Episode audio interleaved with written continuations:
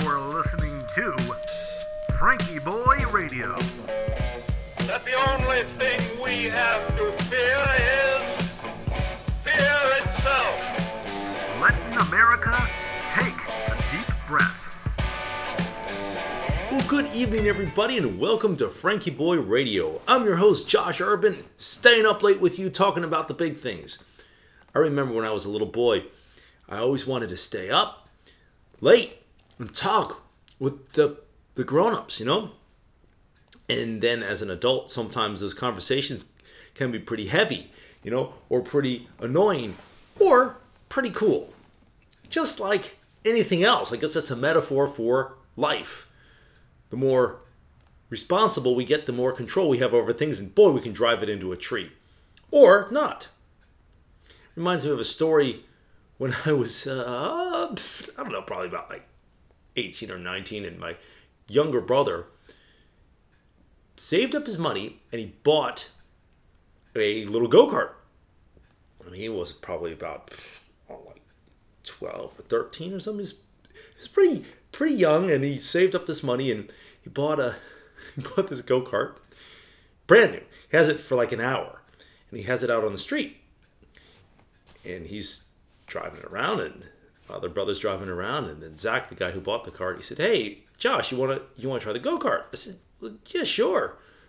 I might have told you this on a previous episode, but it's I think it's relevant and so I, I get on his brand new go kart. I'm like, oh, this is pretty cool, you know. And I'm checking it out. He's like, okay, so you know that's the gas and that's the brake, and uh, you know, give it a shot. So I drive it down the street. You know, it's a quiet street. Drive it down the street, perfectly safe. And I start looking at the telephone pole. Now, you know the thing about telephone poles is they put them on the side of the street, right? Well to the side of the street. They're never in the middle of the street. And uh, I'm driving driving down the street and I'm looking at the telephone pole thinking, man, that would really be bad if I took my little brother's brand new go kart and crashed it in the telephone pole. This, man, you know, I really, really shouldn't crash it in the telephone pole. Don't hit that telephone pole. Don't mess up, right? Well, I hit the telephone pole. Went right off the street, right at it. Bam. You know, not on purpose. It just like, it drew me in, man. It was like there's this gravity field around the telephone pole. And everybody's like, "What? What the heck, man? Why'd you hit the what? What? What?" Oh, I'm so sorry. Your new card. I'll buy you another one. He's like, "No, no, it's just we'll bend it out." And he, you know, everybody was thoroughly annoyed, and and I was concentrating on the telephone pole. So it was the, the moral of the story is, is is watch where you focus because you might run into the telephone pole. I have literally. Oh. So we'll steer our late night conversation somewhere good instead I hope you have a cup of tea. I have my tension tamer tea here, and I drank a cup of that, and then I reused the tea bag and then put lemon tea in. And it's not recommended to mix teas. You know, they're already blended. But I hope you have a tasty brew. And uh, I was talking to one of my friends today at work, and she's on lockdown, right? So she she can't come out of her room, and it's been a great day. And she said, I said, "Hey, how you doing?" She goes, "Well, you know, I'm a little bit blue today. I just don't know why." I said, "Well, it makes perfect sense. You know, you're gloomy outside, stuck in your room. Of course, you feel like that." I said, "I don't want to be one of those guys that says, "Oh, just cheer up," you know, because that's that's not helpful. It's not helpful, especially especially when it comes from somebody who's you know bopping around and and uh, if there's like a a big uh, age or experience or or just difference in situation and then somebody says oh it'll be fine. Well that's that's annoying you. So i said you have every right to feel like that and that's okay. And i think that's an interesting thing. I was listening to scott joplin tonight the ragtime composer and he had a hard hard life he uh his father was a former slave, and his mother wasn't, but uh, grew up in that era. Scott's dad left when he was a young teenager, possibly over friction because he wanted to be a musician, and his dad wanted him to work on the railroad. And he ended up pursuing music, and he, he was very took his studies very seriously, and uh, he wanted to make something of himself. So there was two choices for a black man of that day, and that was you played in churches, you played in brothels.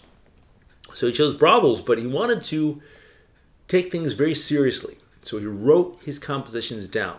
Thank God, because now we still have them. Eventually sparked off a national ragtime craze, but died in obscurity after his star had faded at the age of 48 in a New York mental institution of syphilis induced dementia. And was relatively unknown until 1973 when the movie The Sting used adaptations of his music to revive his sound. And then he won an, an Oscar many years after he died for that, and uh, well, we still know his music today. So when I listen to this music, I hear, I hear a lot of things, and it's an interesting look at emotions. So if we get back to my friend who felt sad today, and I said, well, yeah, of course you can feel sad. I, I know with me, it's not helpful to deny a feeling. It's nice to accept it and to let it in and, and give it a cup of tea. You know, as maybe the, the great uh, Vietnamese teacher Thich Nhat would say, you know, you, you give it a cup of tea and say, hello, I'll take care of you to your feeling. At the same time, you don't want to just um, stay stuck in a particular place. So it seems like if I were to tell my friend just cheer up, that would be denying the whole process to start. When we when I let myself, I can only speak for myself, when I let myself feel a certain feeling, then I can start to process it. And music is a way that I process it, but everybody else has a different way. Sometimes, a lot of times, speaking with people or even just talking out loud here, that helps me figure things out. And then I can process it and I can move through it. So that's interesting. I hear in Scott's music, I hear perhaps him projecting, but I hear where he could do that. Maybe he never did. I can hear a, a man, a genius of music, taking all this hardship and then putting it into his music and working his way through. And an interesting thing about ragtime is it's well, it's kind of been cheapened by the ice cream truck, eight bit um, speakers they use. And we think, oh yeah, that's the ice cream truck music. But if you really listen to it, it seems jolly. It's like looking at the painting of a clown. It seems jolly, but look a little deeper. And there's a lot there. I guess there's a lot there to all of us. Interesting stuff to think about. So, I hope you've been having a good day. But if you haven't, that's okay too. You know, the nice thing is, is we all got to have a day, and to walk through it and live through it, and hopefully be as conscious about it as possible. And now we're going to get a little more in touch with that. America, are you ready to take a deep breath? Well, let's go. Let's uh, take our, our five deep breaths and sit back and relax. And uh, as always, let me know what you think. Let's go. Inhale. One, two, three, four. Pause. One, two. Exhale. One, two, three, four.